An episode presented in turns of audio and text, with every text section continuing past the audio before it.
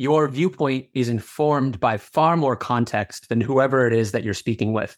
And that context is allowing you to ignore the parts of the data set that don't matter or focus on the key takeaways. And you don't need it all pretty and polished because you've been in the data for that long. Welcome to the Unlearn Podcast, where host Barry O'Reilly seeks to synthesize the superpowers of extraordinary individuals to think big, start small, and learn fast. Here's your host, Barry O'Reilly. Welcome to the Unlearn Podcast. On this show, I'm delighted to be joined by Peter Walker, Head of Insights at Carta. Now, his mission is weaving data into brand storytelling for the next generation of company owners. And on a platform like Carta that has over 30,000 plus startups on their platform, generating information and insights that he can use to create stories and understanding and context for people in the startup and venture studio space, I couldn't help but have him on the podcast. I'd also highly encourage go look at his work on LinkedIn. Him and his team post some of the most informative, insightful, and engaging diagrams, graphics, and visualizations that I've seen in years, all based around the startup ecosystem and venture building in particular.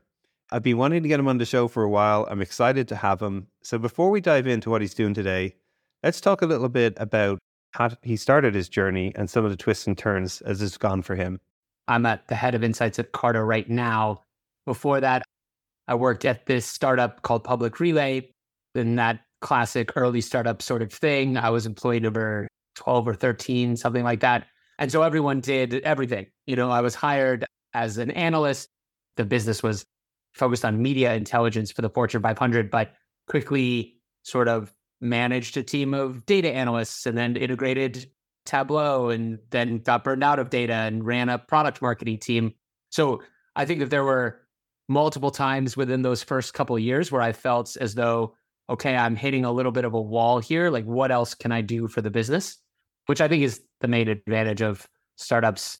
There's always the chance that you're going to hit it big, but in practice, I think the responsibility and adaptability that you have to have to survive in a startup is more important oftentimes than the equity you receive. But I do remember this one moment where, candidly, I was very frustrated with the quality of reports that we were putting out not because the data was bad, but because I thought the graphics were so poor. And I remember going online and trying to teach myself graphic design in 48 hours over a weekend. And I came back and, you know, I was very full of myself and said, Hey, look, I've got this all figured out. We're going to change up these graphics. And then people were like, Well, that looks a little bit better. So why don't you do this exclusively from now on for the whole business? And so I got to be like designing oftentimes data, but other things in either PowerPoint or Figma or Sketch or places like that. I hadn't considered a career in design or anything like that when I was going through school. And it just opened my eyes up to the fact that I felt much more strongly about the aesthetic than most of my peers who were on the data side. And it was like, well, maybe I need to explore that. Maybe I shouldn't just shut that side down and just focus on the numbers. Maybe I need to be convincing with the graphics that I'm putting out. So that was the big one. And then there was another one where I just kind of smacking my head against the keyboard for a while. So I had done this Tableau analytics team for a couple years and I was just at the end of my rope with it. I didn't know exactly what I was going to do. And so the CEO was kind enough to say, okay, well, look across the business and then find somewhere else where you can be helpful. So I took up product marketing. And that was like the combination of data and product marketing, I think is basically the foundation of my work today. So it was awesome that I was in a place that I was able to jump between these responsibilities. Yeah, look, I love these examples where people just sort of pursue their intellectual curiosity.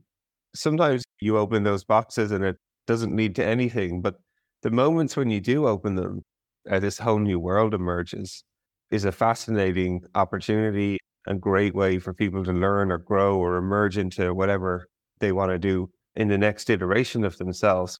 For folks who are probably learning a bit about you, I was absolutely blown away by just the quality of content that you're turning out at the moment to visualize very complex things in the venture space. You know, I often sort of find myself trying to explain like what different things are, but there's nothing that brings people together like a really strong visual that gives great insight that has yeah. data but an aesthetic and a visual that people go, oh, I get the message here. Let's start off a little bit with just the design part that you sort of started to discover about yourself. Right. You've sure. mentioned a lot of these fantastic tools that are out there now from Figma to Sketch. What was sort of your first steps, if you will, into that space to start understanding what's better ways that I could visualize my data? To be quite honest, I think it began actually with even more common tools like Excel and PowerPoint.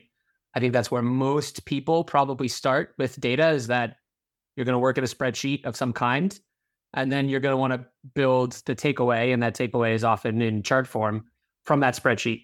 So that's where it began for me as well. And then again, at this old startup public relay, part of the product that we were actually building were visualizations. Our core audience was PR and communications folks. And as you can imagine, those folks are wonderful, but they're not very data inclined as a rule.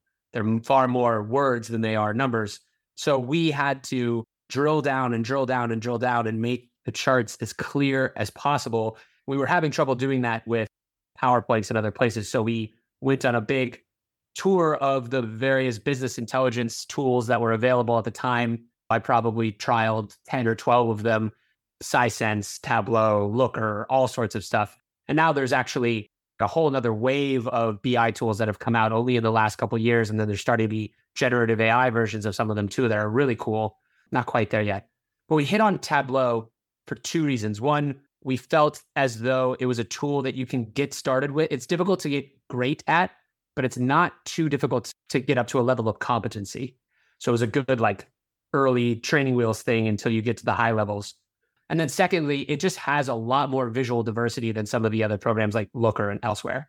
So now my workflows, such as they are, will be dancing through a lot of the data, write some SQL, pull some numbers from the databases, and then just play around with them in Tableau for a while until we hit on a graphic or a visual representation of something that sort of clicks. The last part of this flow, I think, is really important, which is you take the graphic from Tableau and I put it into Figma.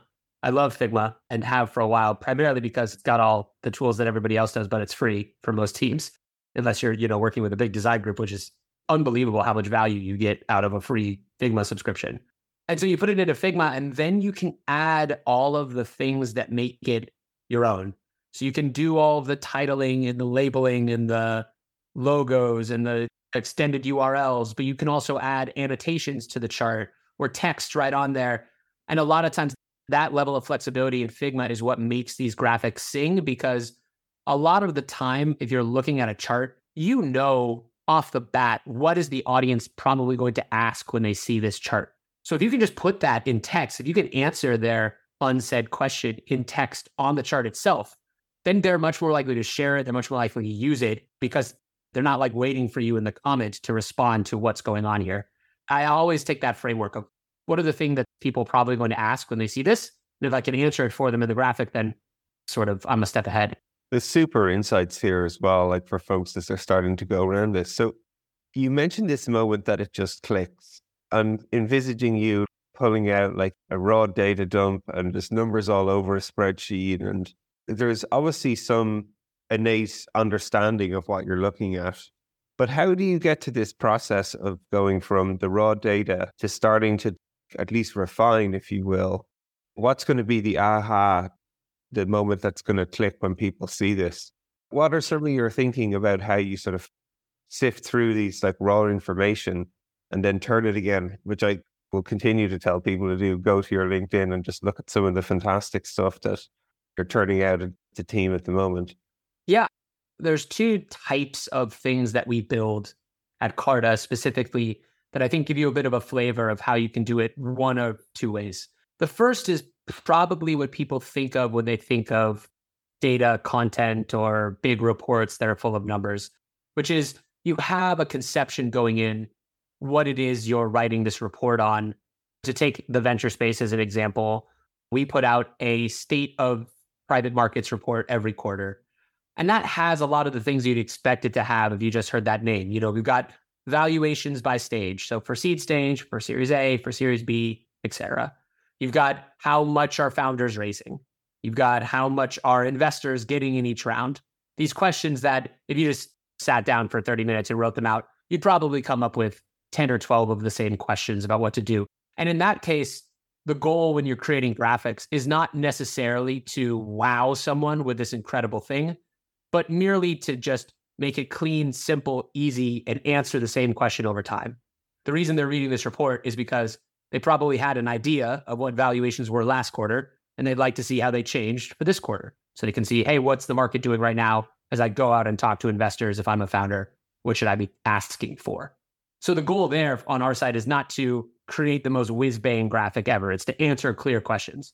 But then there's the other kind of work that we do, which I find candidly a little bit more interesting, which is the sort of discovery exploration phase. And again, some of this depends on the tools that you're using. One of the reasons why I like Tableau is that it allows me to dance through some of these data points more quickly. And also, I don't need to know what I'm looking for necessarily at the outset. A good example is one of the first things I do when I get into a data set is often just plot it as a scatter plot. And the reason that scatter plots are nice is because medians, averages, etc. these things hide distributions really well. And you can have the exact same looking chart, but the data set that's underlying it is vastly different. It's a barbell versus crowded in the middle. Those can give you the same medians. So I will often just start with scatter plots. And that'll give me a sense of, okay, what are the ranges in these things? Where should I be looking for differences? And then you're applying filters to them. So you say, okay, I'd like to look at how much equity an advisor receives. And you get a number. So you get one median number. And you say, well, that's not very useful. What if we broke it out by year? What if we broke it out by stage? What if we broke it out by industry? And then once you start building those charts, you can quickly see whether or not each one of them is clearly distinct or if they all kind of funnel to one good looking graphic honestly, one of the advantages that I have at Carta is that we are a big enough player in the startup ecosystem that we are being asked questions like this every single day. There's never a shortage of questions to answer. It's really just, okay, once you have the question, how do you answer it in the most compelling graphic? And sometimes I find this funny on LinkedIn. Sometimes I will get pushback on some of these graphics because they are not exactly what Edward Tufte or other people would have recommended if you read the books. I've read the books. I love all of the data viz books. I also think that there's something about social and other places where it's like, look, what you're trying to do is capture attention, not build the point perfect graphic for each one of these things. And if you captured attention in the right way, then people will continue to follow you and you can teach a lot of things. But I always find it funny when people push back on the use of bubbles versus squares versus lines. It's like the goal is to give people information. I actually had the pleasure of going to Edward Tufte's seminar in San Francisco probably about five years ago, which in itself was like one of the most fascinating seminars I'd ever been to because it's really a continuous lecture for eight hours.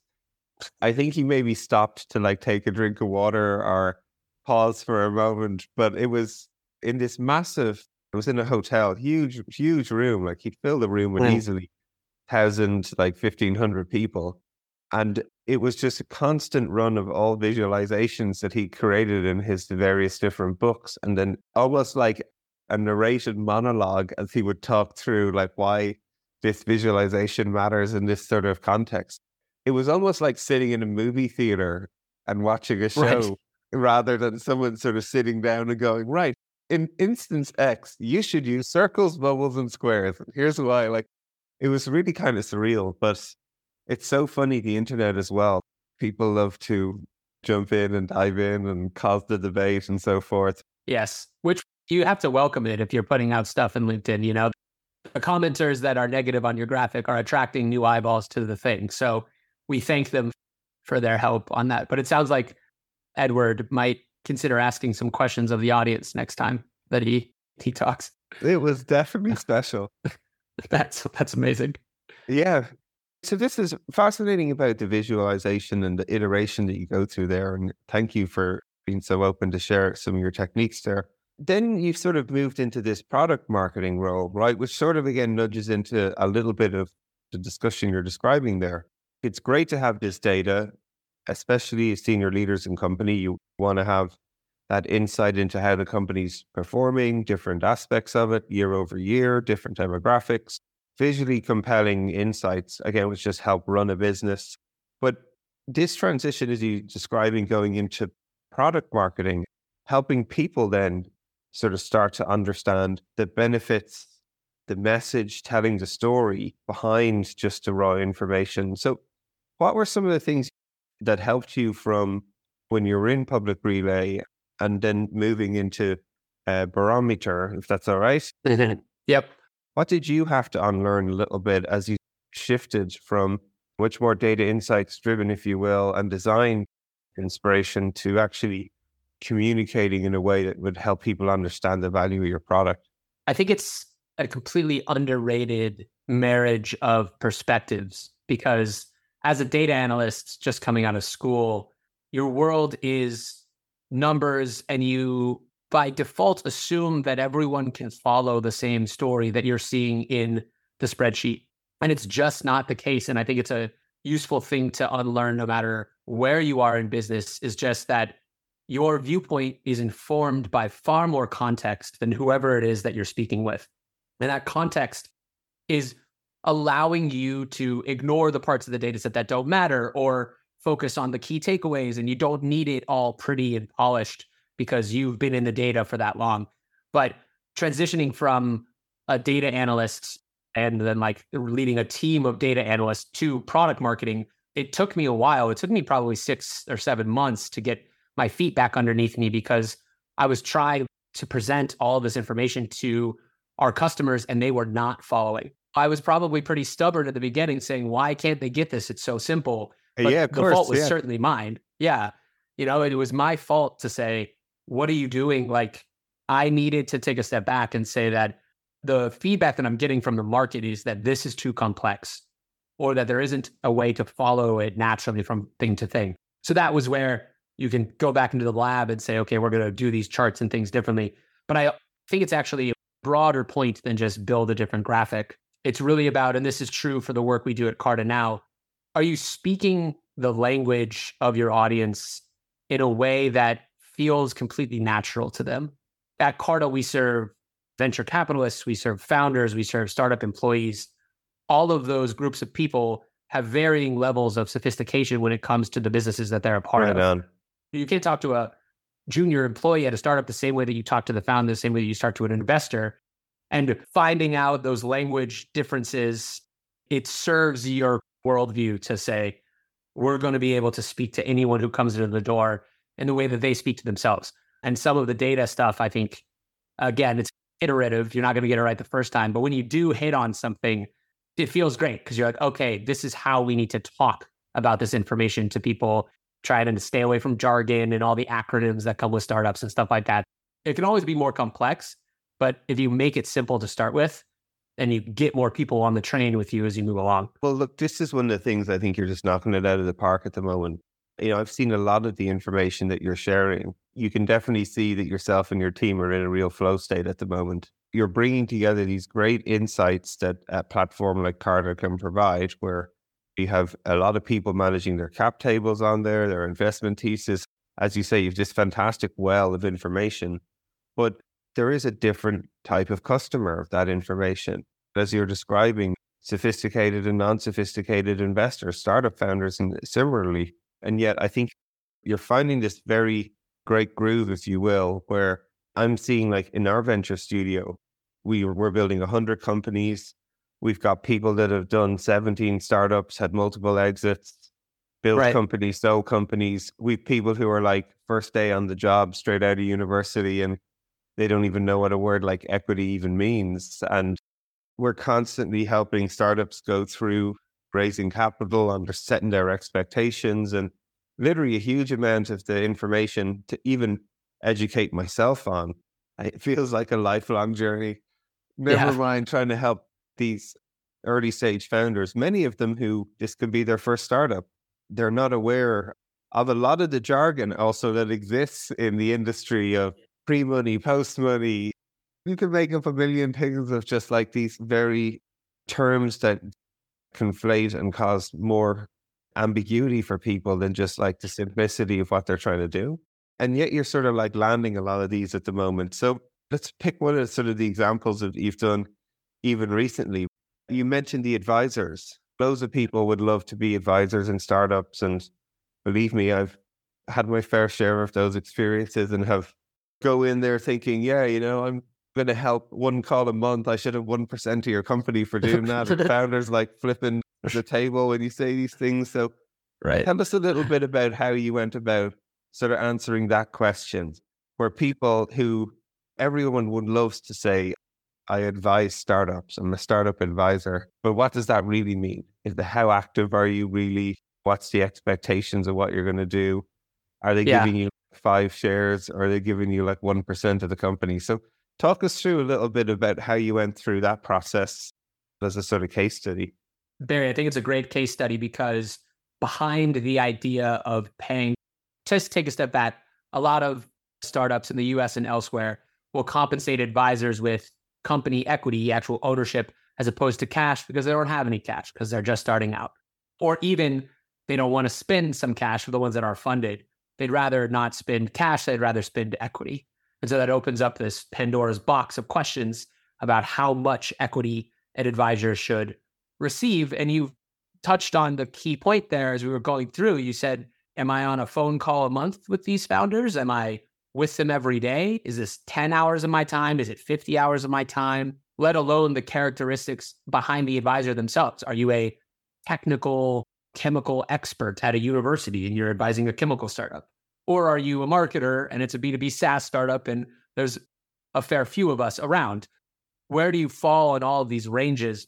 And I think the utility of this graphic that we put out, and this is actually true of most of the stuff we put out, it's not to say, hey, founders, here's the right answer, because there isn't a right answer. All of those criteria that we just outlined will have a very impact on what you pay these advisors. What we hear from founders all the time, though, is I feel like I'm getting screwed a little bit here. Or like something is telling me that this Everyone advice that I'm hearing that is yeah, yeah, exactly. Totally. Yeah, I'm sure the, the advisors feel problem. that way too. Yeah, yeah, yeah, exactly. Exactly. So this graphic shows little gradient bars for each stage pre-seed, seed rounds, and Series A, and then the median, the 25th percent, and the 75th percent for advisor equity. So, just as an example, for a pre-seed company, so this is a company that hasn't raised any money from VCs yet. The median example, the median grants per advisor is 0.23% of the company, about a quarter of 1%. And if you read in the comments on this graphic, the reason I feel very confident about this data is because there are people that are saying it's too low and people that are saying it's far too high.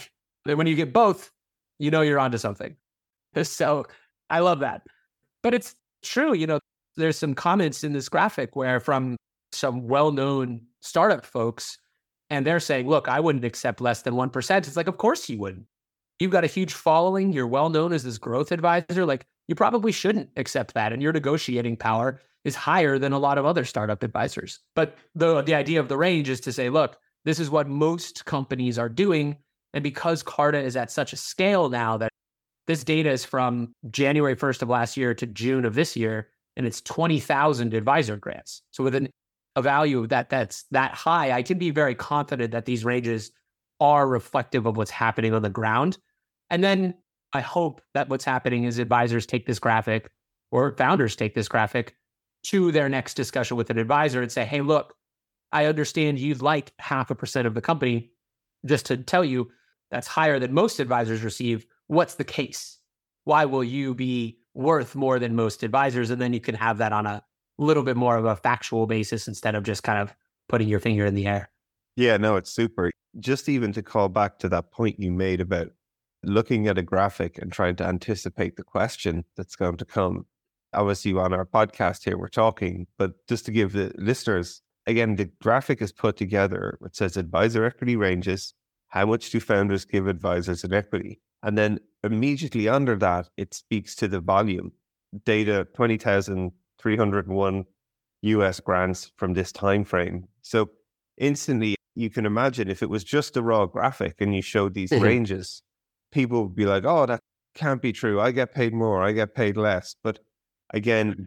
the sort of subtle authority and the credibility of the graphic is built into it. Like, no, this is a large volume of a data set that you have confidence in, as you say. And sure, people might be inside the range, outside the range, but that starts the debate. I just think it's a great example of coming to life of some of the lessons that you've shared even along the way. I think that point about making the data set that you're working with apparent to everyone at the outset. I should have mentioned this as like a tip for people building graphics. Like it is super valuable to get ahead of the question of what is your methodology? How much data are you working with?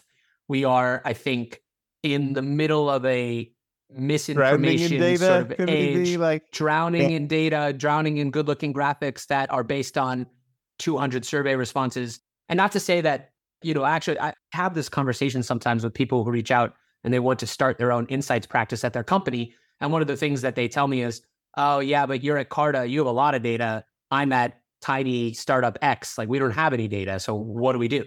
And I say that, look, more data is certainly better, but there is something to be said for just being incredibly transparent about the thing that you're working with. So if you have 200 responses in a survey, don't put that in the bottom of the methodology section on page six. Put it up front. And then people will trust that, hey, okay, this may only be 200 responses, but perhaps there's still value in it. People try to play games with the amount or like the quality of the stuff they're, they're working with. And consumers, and especially if they're your audience, which would be probably well versed in the thing that you're talking about, they're going to sniff that out. So just be upfront with the data that you're working with. And if people don't want to take your conclusion, that's fine. Yeah, that's great. So the only thing I wanted to ask then is just getting started, as you said. So it's a great tip for a classic question of, well, I don't have huge data sets to work with. A great answer to sort of share there.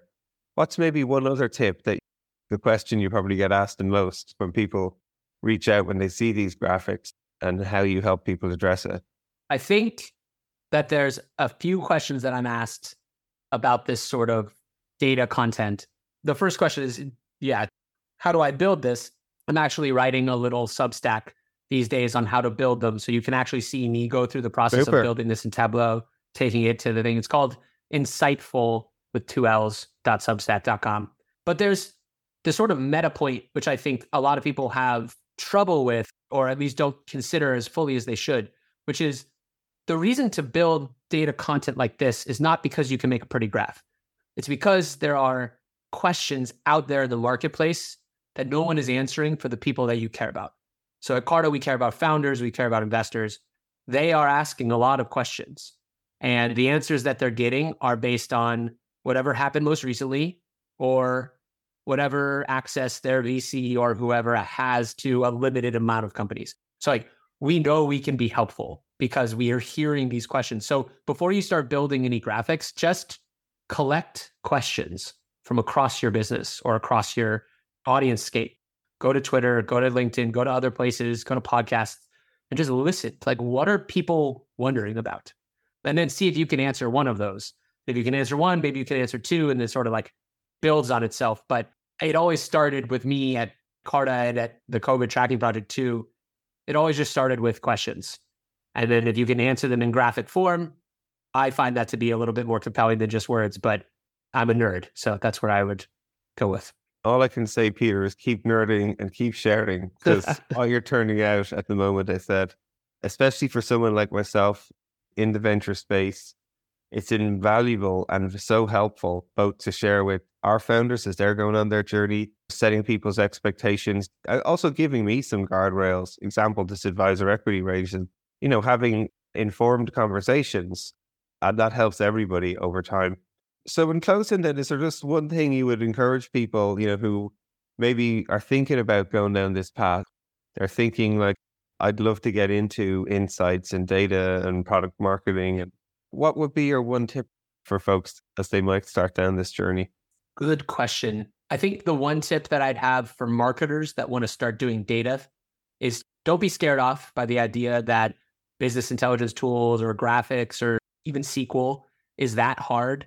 Like you do difficult things in your jobs. I find this in marketers, there's a little bit of maybe excess humbleness or, oh, you know, data is so tough and only smart people can do it. And it's that's definitely a limiting belief. I see that every day. Yeah, I suffer from it myself at times. There's no doubt about it. Yeah, yeah. Hundred percent.